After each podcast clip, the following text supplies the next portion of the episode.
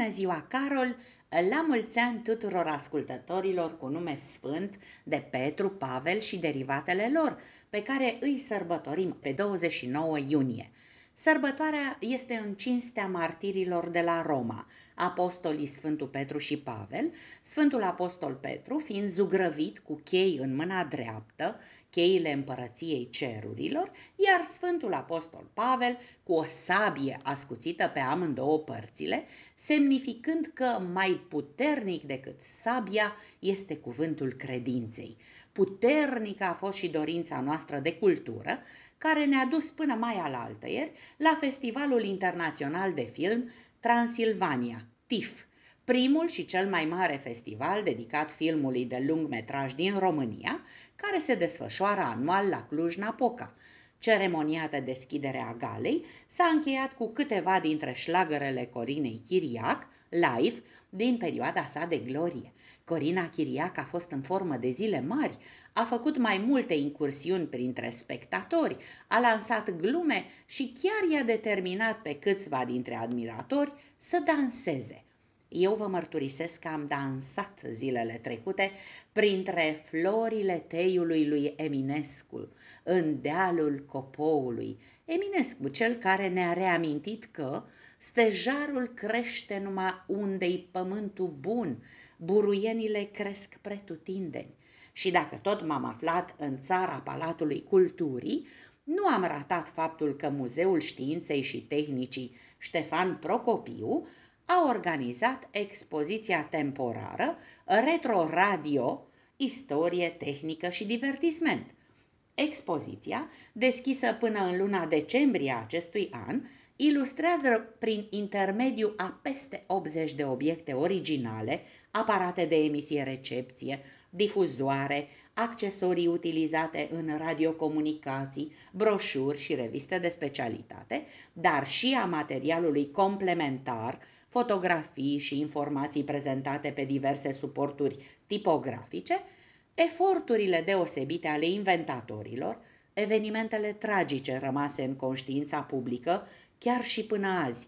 Vasul Titanic se scufundă lent în timp ce radiotelegrafistul transmite în continuu la 15 aprilie 1912 semnalele SOS.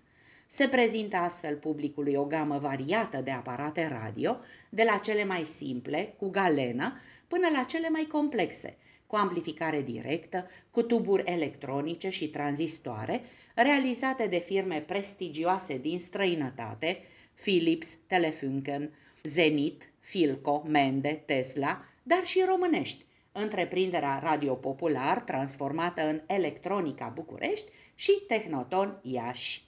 Și pentru că guvernul Ciucă a decis că prețurile la carburanți vor fi compensate în sumă fixă cu 50 de bani pe litru direct la pompă, am mers în cealaltă parte a țării, unde fațadele a 30 de clădiri istorice dintr-un sat bănățean au fost refăcute de voluntari în doar trei zile. Sute de oameni din toate colțurile țării, dar și din străinătate, au sosit la Fărășești, în comuna Pietroasa, din județul Timiș, pentru a lua parte la Color the Village, evenimentul care își propune an de an să renoveze 30 de fațade dintr-un sat din Banat. În decursul celor trei zile au fost refăcute clădirile importante pentru comunitate cu funcțiuni publice. Școala a fost zugrăvită de o echipă de voluntari din Consiliul Județean Timiș, cei din prefectura Timiș au lucrat la o casă amplasată în zona centrală a satului, grădinița a fost împodobită cu o pictură murală, în cadrul proiectului a fost inclusă și moara de apă din localitate, singura de acest fel care se mai păstrează în județul Timiș, aflată în stare avansată de degradare, decolmatându-se roata verticală și amenajând-o ca pe un mic muzeu. La evenimentul de la Fărășești s-au implicat peste 400 de voluntari, la care se adaugă numeroși localnici, cumulând în total peste 8.000 de ore de muncă. Câtă muncă a fost și pentru organizarea sărbătorii de sânziene sau drăgaica de vinerea trecută. La Buzău, Drăgaica, cel mai vechi târg din România, atestat documentar din a doua jumătate a secolului al XVIII-lea, s-a redeschis după o întrerupere de 2 ani cauzată de pandemie.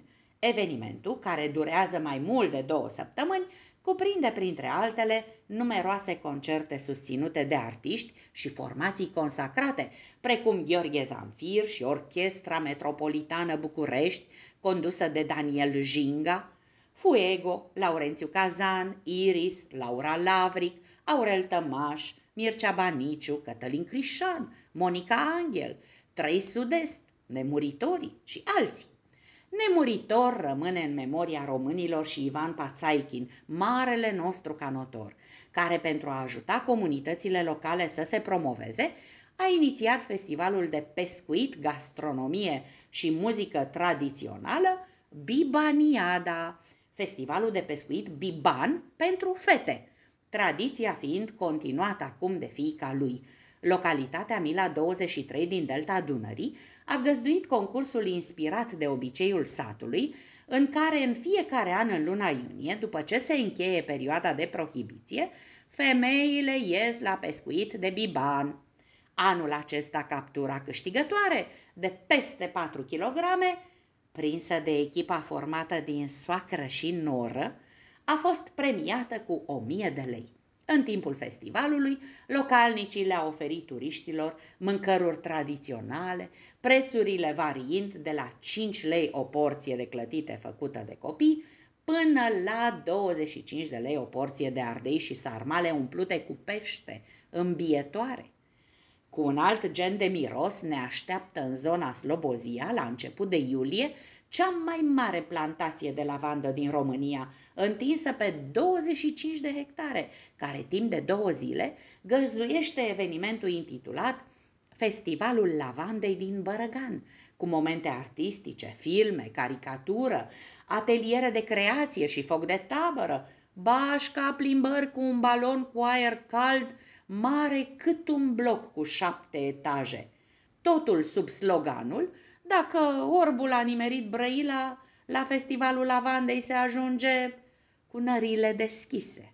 Cea mai mare plantație de lavandă din țară îi are ca invitați pe trupa Compact uh, din Olărașu, criticul de film Irina Margareta Nistor și umoristul Costel Pătrășcan.